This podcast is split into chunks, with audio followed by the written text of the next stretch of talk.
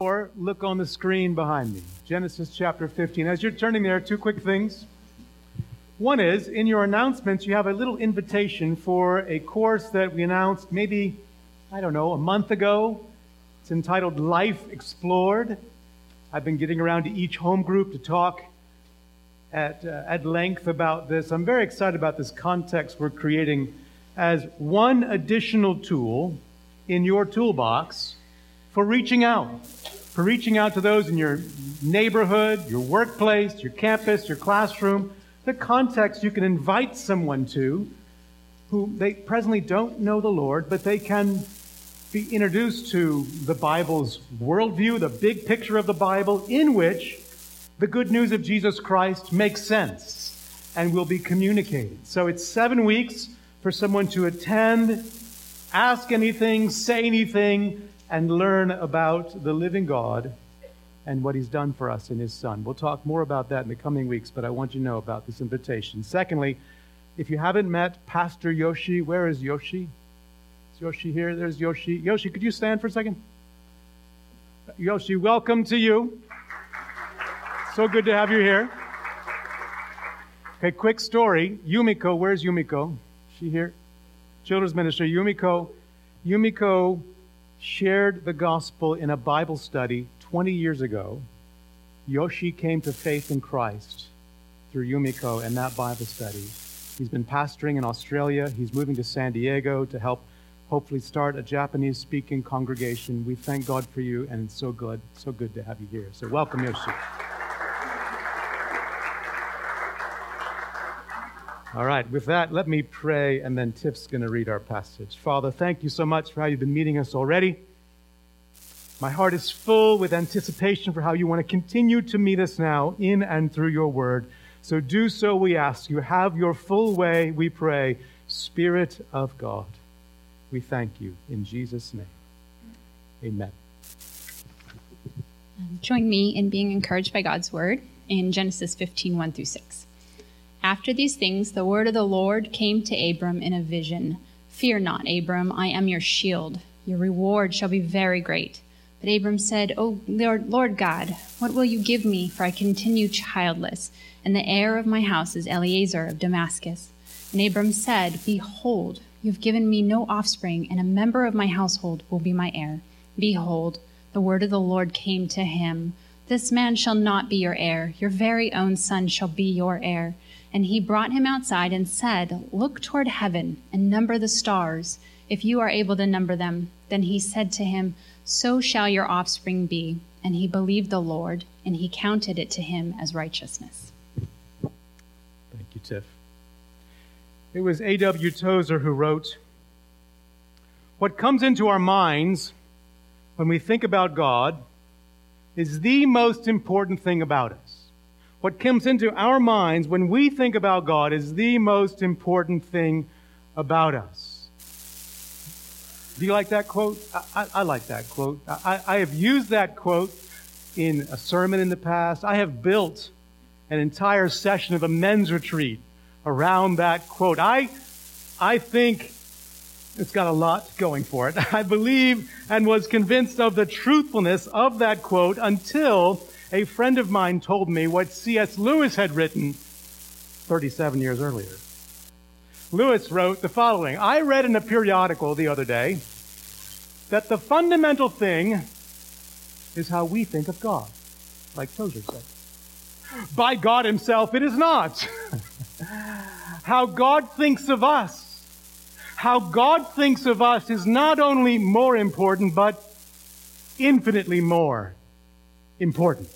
Now, certainly, how you think of God is very, very important, without a doubt. But I think Lewis is right.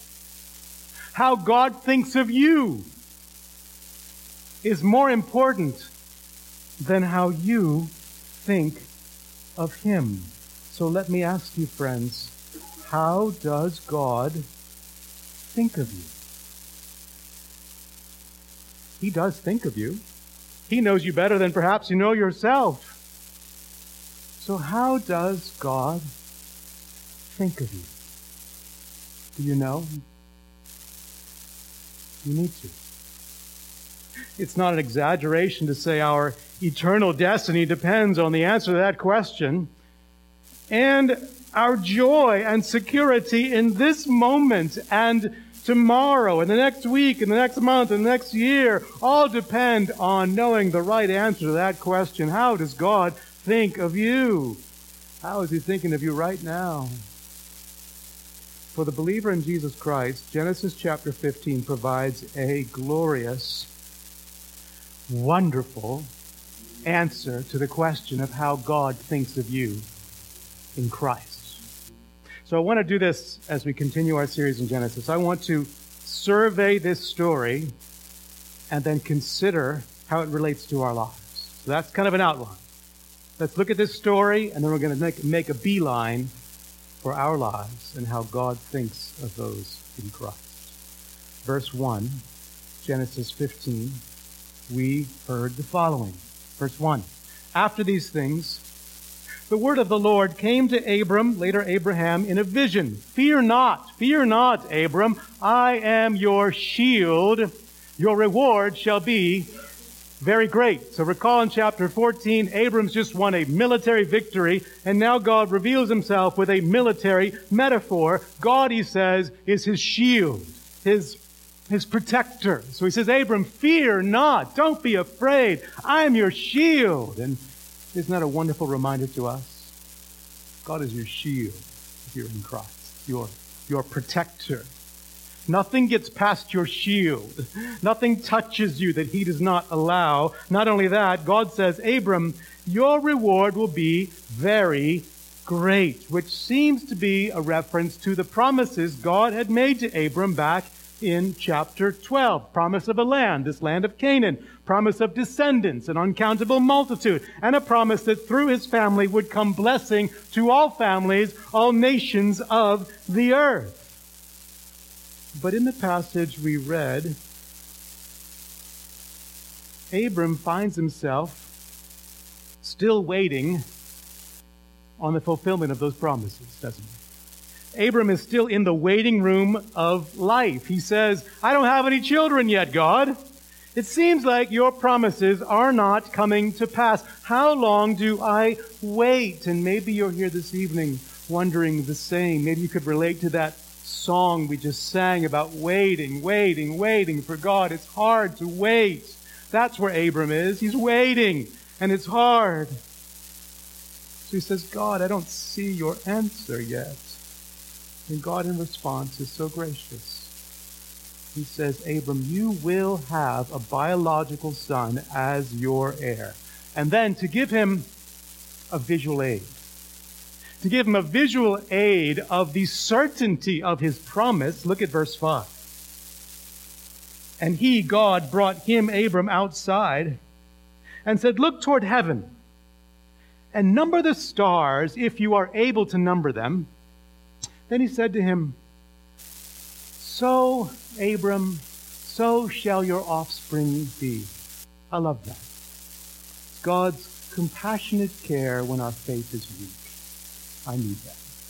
God's compassionate care. He says to Abram, Come on outside, buddy. Come on outside. Now, I want you to look up in the night sky. And let me ask you a question. Can you number those stars? Now, in suburban San Diego, you probably could at night. Uh, you try to see 10, 12. Okay, I'm going to have 12 kids. Thanks.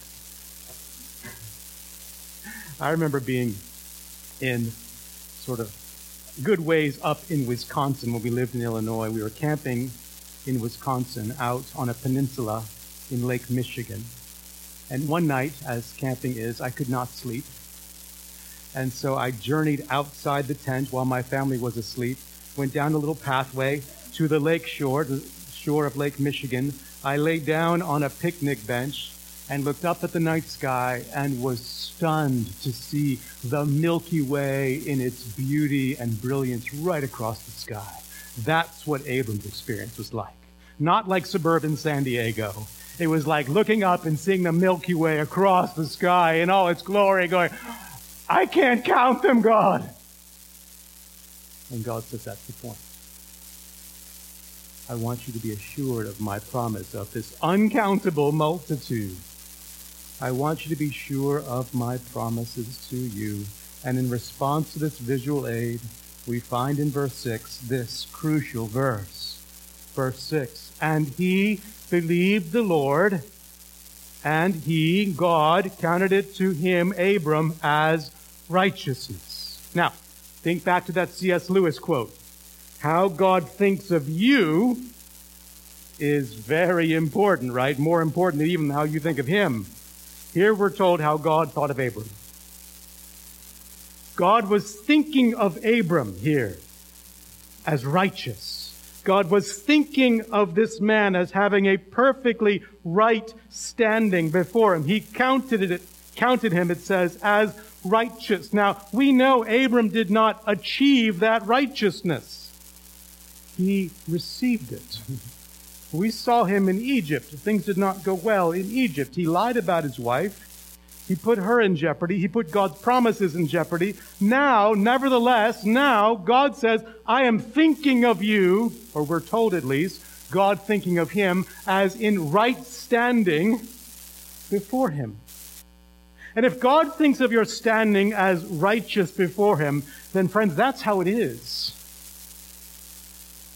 He is credited with, or it is credited to him as righteousness by the means of believing. That's the story. How does it relate to us? Well, very directly. you can draw a, great, a straight line, as I'm about to do, a straight line from Genesis 15 to our lives. For instance, you see that line in Romans chapter 4. You don't need to turn there, but Romans chapter 4 draws the line for us. But the Apostle Paul is writing to Christians in the city of Rome, and he quotes Genesis 15. He draws a straight line to our lives to show that we too are counted righteous or justified in the same way Abram was. Romans chapter 4, verse 2, we read, For if Abraham was justified, declared righteous, by works, he has something to boast about, but not before God. For what does the scripture say? Now that's always the key question in life, or a key question at least. What does the scripture say? Key question for all theological discussion and all personal belief. What does scripture say? He quotes Genesis 15. Abraham believed God. And it was counted to him as righteousness. Genesis 15, 6. Now, to the one who works, his wages are not counted as a gift, but as his due. It's his wage. And to the one who does not work, but believes, believes in him who justifies the ungodly, his faith is counted as righteousness. Now, I just kind of want to park there and take this in. The apostle uses this term justify or justification as we sometimes talk about it. It means being declared righteous. It's from the legal realm, being counted righteous before God. And this thing called justification really has a negative side and has a positive side. This is so important. I want to I want to park here, okay? It's got a negative side of something taken away from you. Here we're told that God justifies the ungodly. Their guilt is taken away. Their guilt is removed. Their sins are covered. They are forgiven. The negative side is, if you will, a pardon. How can that be, Tab? How can we be pardoned like that? Well, in Romans 3, the apostle has told us that God the Father put forward his Son as a propitiation for our sins, a, a wrath bearing sacrifice for our sins, that God could be just and the justifier. Catch that. That God could be just, for he is just. God cannot wink at sin. He cannot just overlook sin. God had to be just toward all sin. Yet, because his son was the wrath bearing sacrifice for all who believe, God could then be just toward my sin and yours and be the justifier declaring you righteous. There is this negative sense of pardon, which is guaranteed for us by the resurrection, as the end of Romans 4 tells us. The empty tomb is the Father's paid in full, stamped on our sins. That's the negative side. Justification's positive side is what is counted to you, or credited to you, or imputed to you. And that could be summed up in a word perfection. God thinks of the perfect righteousness of his Son as belonging to you. You are, you are credited with Jesus' lifelong record of obedience. Every command of God, every, every demand of God's holy law was fulfilled by him. That is thought of as belonging to you, as we see alluded to in Genesis 15:6.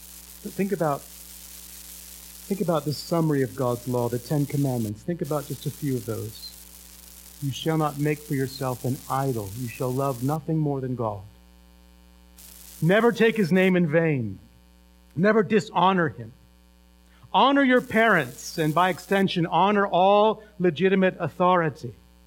Do not murder. Do not steal. Do not commit adultery. Commands which apply to our hearts and anger and coveting and lust. All of these we have broken, have we not? And Jesus fulfilled them all perfectly, all day, every day. That's the perfection of justification that now gets thought of as belonging to you. That's what Genesis 15:6 is pointing toward. The apostle Paul is telling us. The righteousness of Christ credited to you, imputed to you once and for all. It, it's kind of like this. Last week, there showed up in my checking account was sung a credit from our friends at the IRS our good buddies at the IRS. Yes, I was so pleased to hear from them. We were owed a, a little bit of money, and I looked online one day, and boom, there it was. Credited to our account. The IRS thought of that money as belonging to us that day, and the bank agreed, and I'm so glad. It's just boom, there it is. Amazing. Electronic banking. Imagine, imagine that was a $10,000 credit. It wasn't. But imagine it was. I mean, would you like that credited to your account? I, w- I would not turn it down. Imagine the IRS said, you know what? You, San Diegans, you deserve a lot more. Paying the sunshine tax and all. We're going to credit to your account $100,000 this year. I mean, would you like that? I would like that. What if they said, your social security number has, has been chosen at random, and we are crediting to your checking account $1 million. Would you like that? It's not, it's not, it's not a scam, it's real. If you just believe these promises, the promise of the IRS, if you believe the promise of the IRS, bam, $1 million into your checking account. Would you like that? Now listen, if you are a Christian, what has happened to you, what has been credited to you, makes that look like a few nickels and dimes. God took all of your guilt, all of your liability to punishment, and He credited that all in its entirety to His Son. That's the pardon. All of your failures, past, present, and future, credited to Jesus. And then God took the lifelong record of obedience, the perfect righteousness of His beloved Son, and credited that to you. That's the perfection. That's how God thinks of you right now in Christ. How God thinks of you is more important even than how you think of Him. If you're in Christ, He is thinking of you as having perfect, right, legal standing before Him now and forever all through the means of faith. Just like Abram in Genesis 15. That's the apostle's point in Romans 4. Not by works, not some wage you're due, a gift. It's kind of like an open handed receiving. That's justifying faith.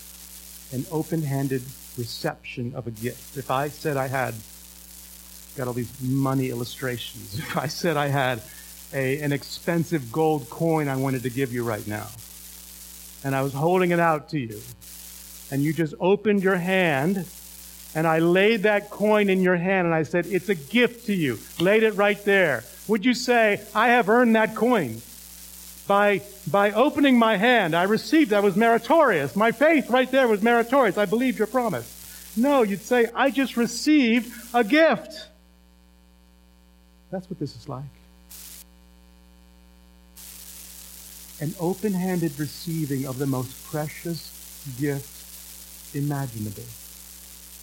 God thinking of you with perfect right standing before Him now and forever. It is pardon and perfection by faith alone in Christ alone. Now, Genesis 15 is 15:6 is quoted four times in the New Testament. One of them is in the book of James. And James says there that we are not justified by faith alone. And that might seem like a contradiction, but it's not. Just in case you're wondering, James says that Genesis 15 was fulfilled when Abraham offered up his son Isaac on the altar in Genesis 22.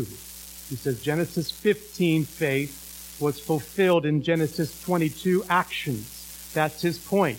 Abraham's faith was seen later on in his actions. The Apostle Paul and James are just addressing different errors. They're not in conflict. James is addressing the error that says if you have faith, it don't matter how you live. James is saying, no, genuine faith, justifying faith, will be seen in its actions. And the Apostle Paul would agree.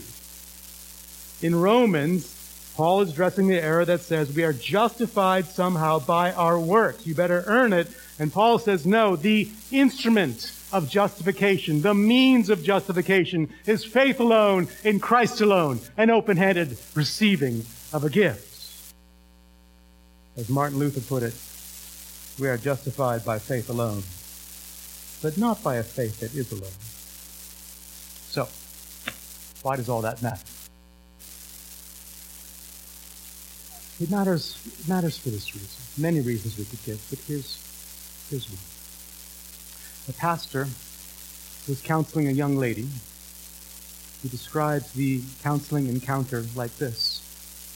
Quote, she wore an oversized turtleneck with sleeves that went down almost completely over her hands. After a time of gentle questions and listening, the conversation turned to cutting. She said that when she was upset with herself or upset with other people, she cut herself. The cutting seemed to relieve the tension. She pulled up her sleeve at that point and showed me her arm. I don't think I will ever forget the sight. That image stayed in my mind for days and was painful every time I recalled it. The scars, the cuts. What could I do? All I really knew about biblical counseling was to pray for people and tell them about the gospel. And then he says this very small errors in a person's understanding of the gospel seem to result in very big problems in that person's life. Did you catch that? Very small errors in a person's understanding of the gospel, the good news of Jesus, seem to result in very big problems in our lives. Friends, seemingly small problems, seemingly small errors, rather, as relates to justification in particular, result in very big problems in our lives. That's one reason why this matters. So let me think of you with you of of some errors, if you will, that result in big problems related to our past, our present, and our future. Let's go past, present, and future. Here's justification first and our, our past. Maybe you are here tonight and though you are a Christian, you are, you are in some way haunted by your past. You're not alone. Many of us relive some event from our past, some sin from our past, we relive that over and over. Your life is, is like the movie Groundhog Day, where Bill Murray is a TV weatherman who is endlessly reliving one day of his life. Whatever crazy things he does, he wakes up the next morning and he relives that day again. He cannot seem to escape this one day of his life, and maybe that's your experience. You keep reliving something, though you are a Christian. The seemingly small error for you is probably that you are thinking you must still somehow pay for that sin. That you still somehow must atone for that sin. Or maybe that you must somehow forgive yourself of that sin.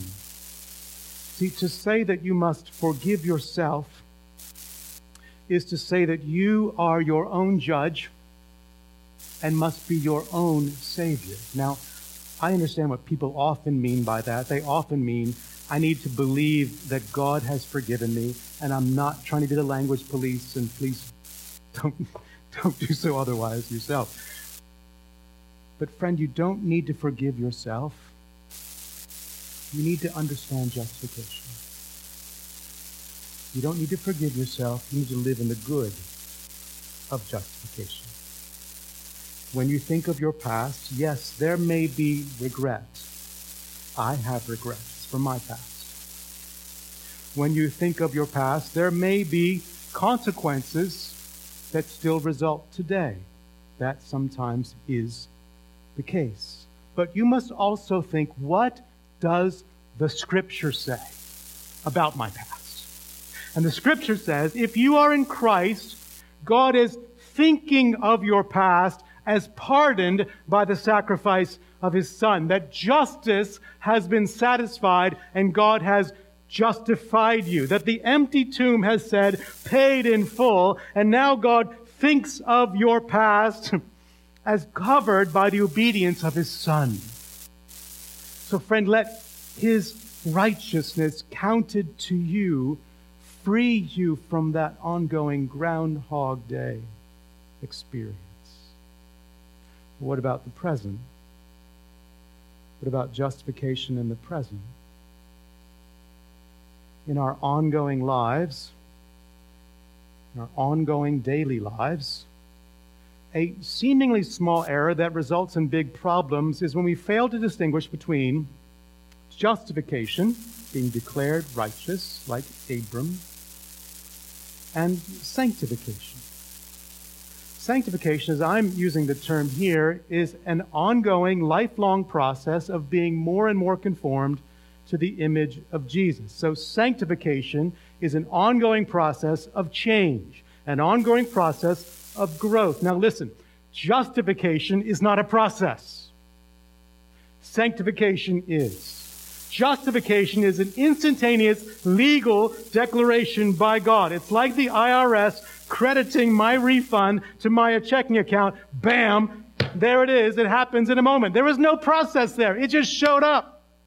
That's how justification is. It's not a process. Bam! It happens in a moment. You are justified. God thinks of you as having perfect, right standing before Him, once and for all, in His Son. So, justification, track with me, and sanctification go together, right? Those whom God justifies, he also sanctifies. They go together, but they are distinct. And you must keep them distinct theologically for you as you live every day, because the error we make is to confuse the two. All of us seek to do what Sinclair Ferguson said, and that's to smuggle character into God's work of grace. We all try to smuggle character somewhere into God's work of grace. We're character smugglers. We want to smuggle a little sanctification into our justification. We want to build our spiritual resume before God. You know, look, God, I put money in the offering box. I wasn't as angry with my kids this week. I was more patient with my spouse. I didn't waste as much time at work or at school. I, I spent less time on my phone. Fine things. But then we think, as character smugglers,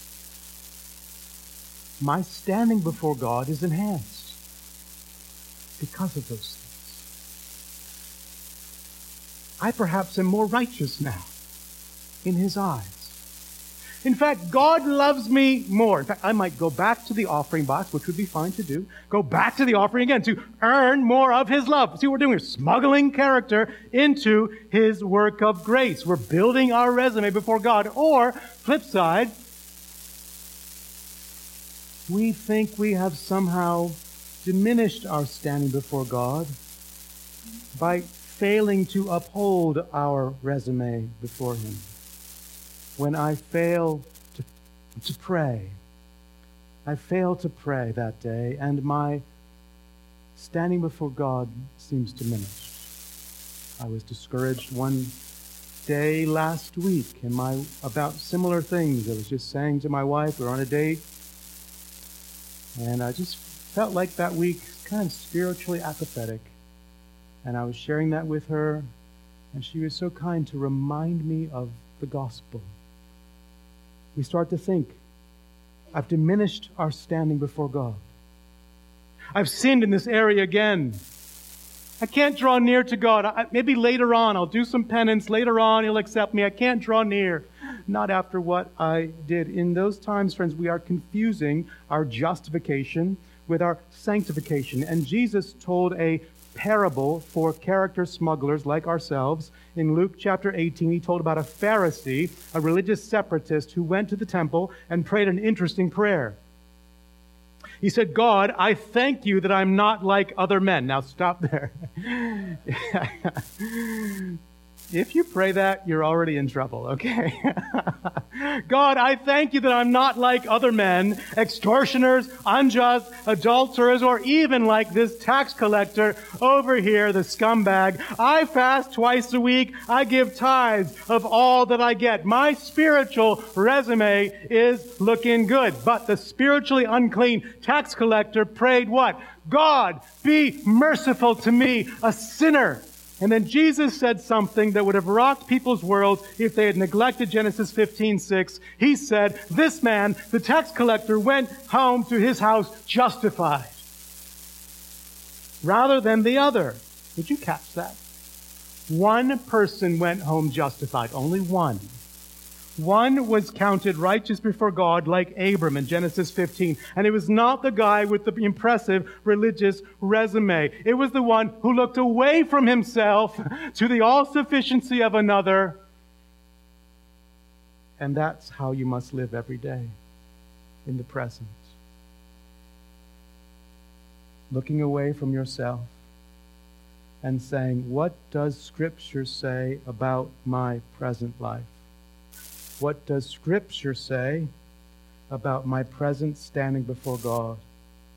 It says that by faith alone, in Christ alone, I stand in Jesus' perfection. I have been declared righteous. I have been counted righteous in God's sight with the perfect righteousness of His Son. That is how God is thinking of me today. That's past, that's present. What about future? Justification, our future. A small error resulting in big problems related to our future tends to be that we think our future with God might be insecure. It might be on thin ice. I don't know about you, but it's easy to have various fears about the future. What's going to happen with my kids? What's going to happen with my health? Will we have finances in the retirement years? Right? On and on and on. We all have understandable concerns. But just track with me, justification says your greatest need for the future has already been secured your greatest problem your greatest concern in life as it relates to the future is entirely secure in Christ.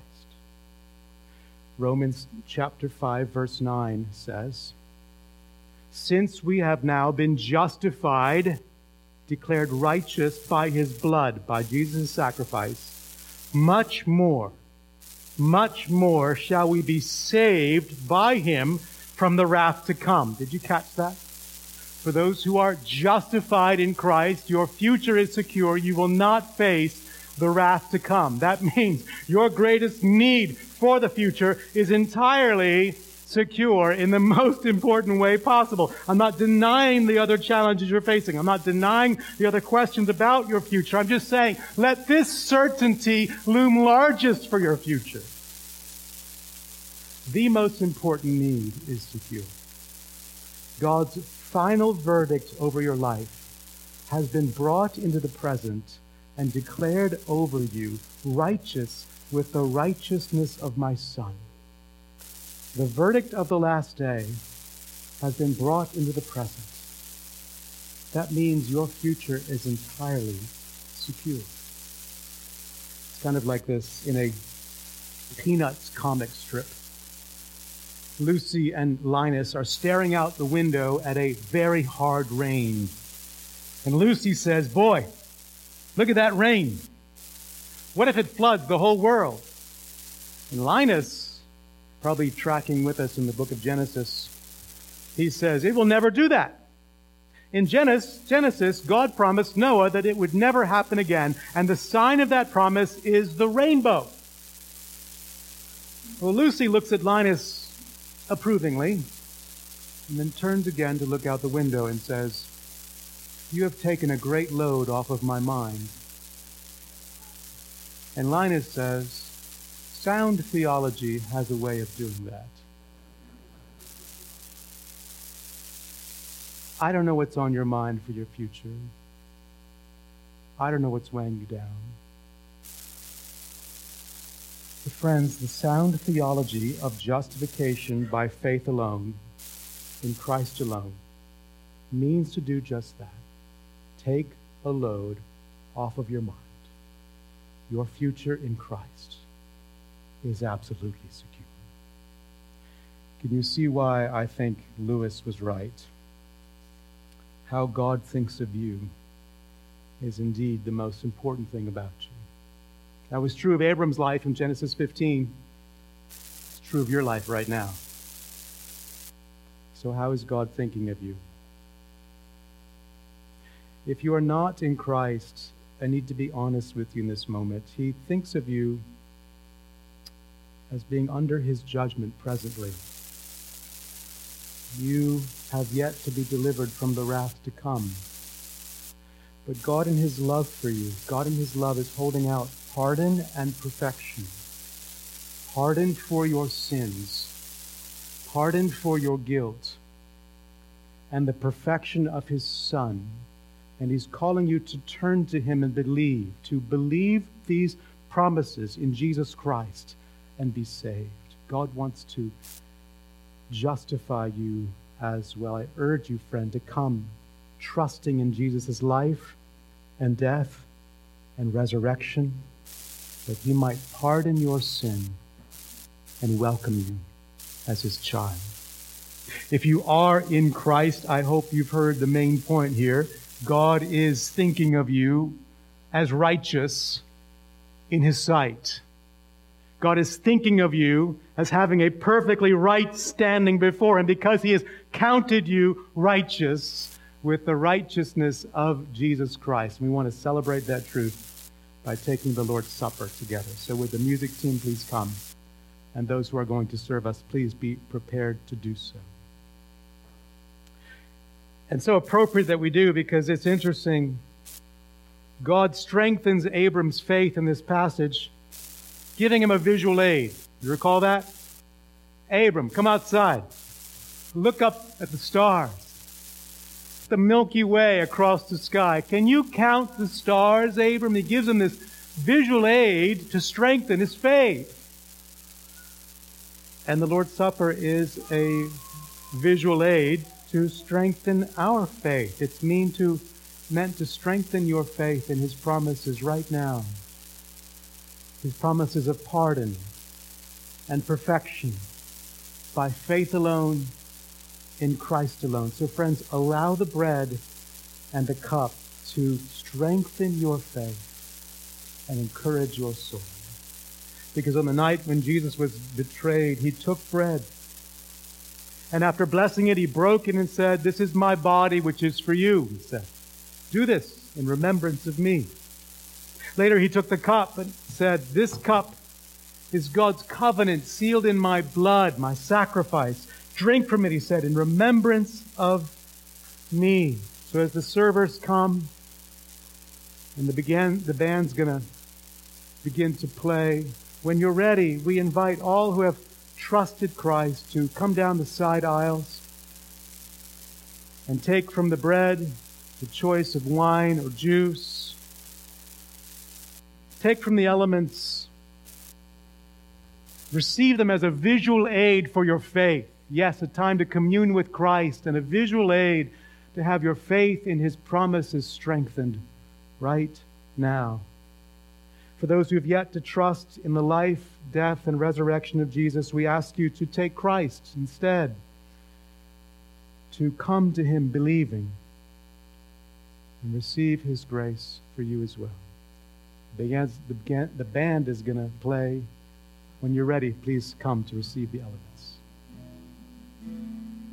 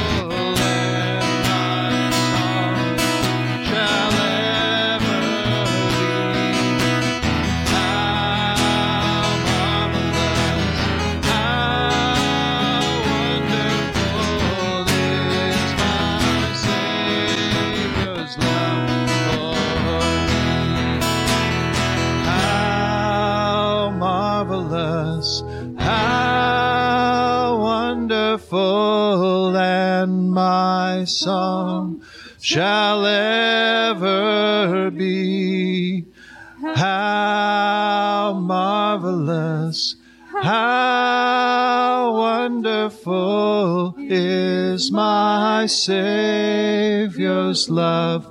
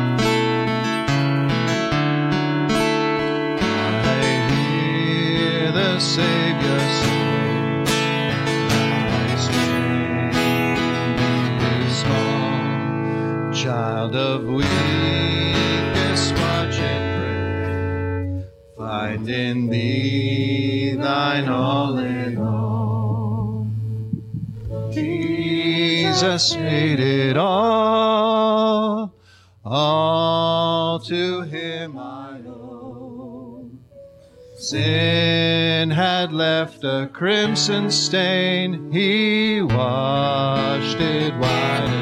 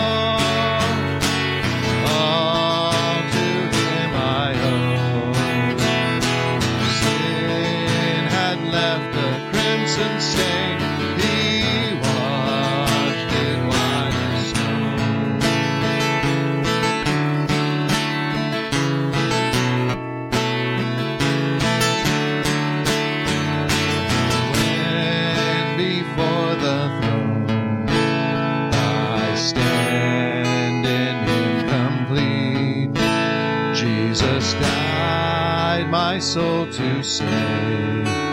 My lips shall still repeat. Jesus paid it.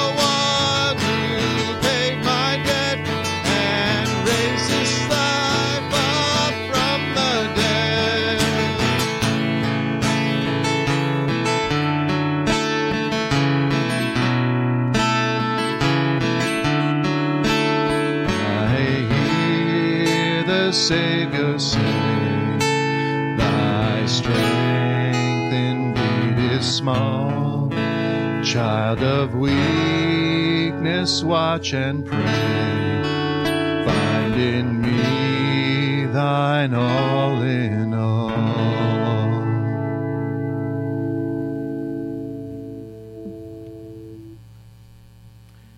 Just take this in for a moment, please.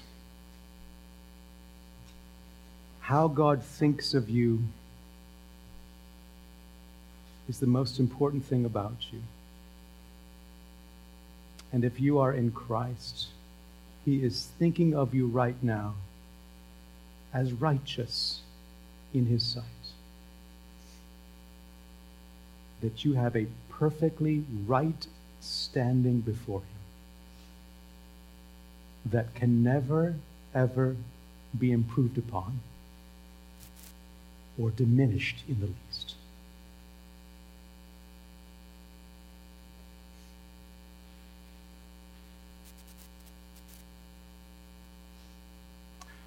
Oh Lord, how can we thank you?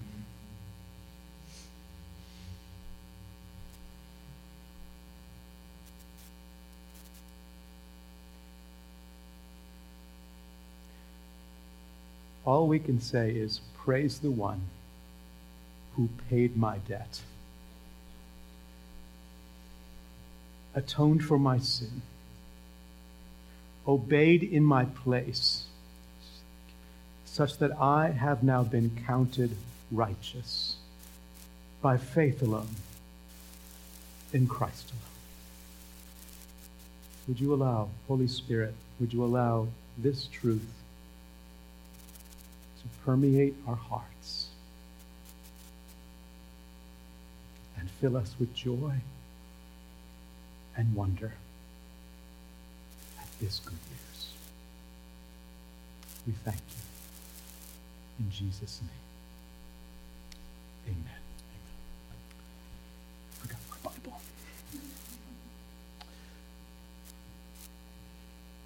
Friends, if you have any reason at all that you would like someone to pray for you, and I hope you heard John's exhortation, prayer is so precious, a precious gift. We have people down front here as we close. I'll be here, others down front. Might be something from your past, your present, a fear about the future, or look, any burden on your heart. We'd love to pray with you that God might meet you. Before we do that, please hear a prayer of blessing, an inspired prayer of blessing from God's word. 2 Corinthians chapter 13. Receive this from the Lord. The grace, the grace of the Lord Jesus Christ, and the love of God, and the fellowship of the Holy Spirit be with you all. Go in peace, friends. God bless you. Amen.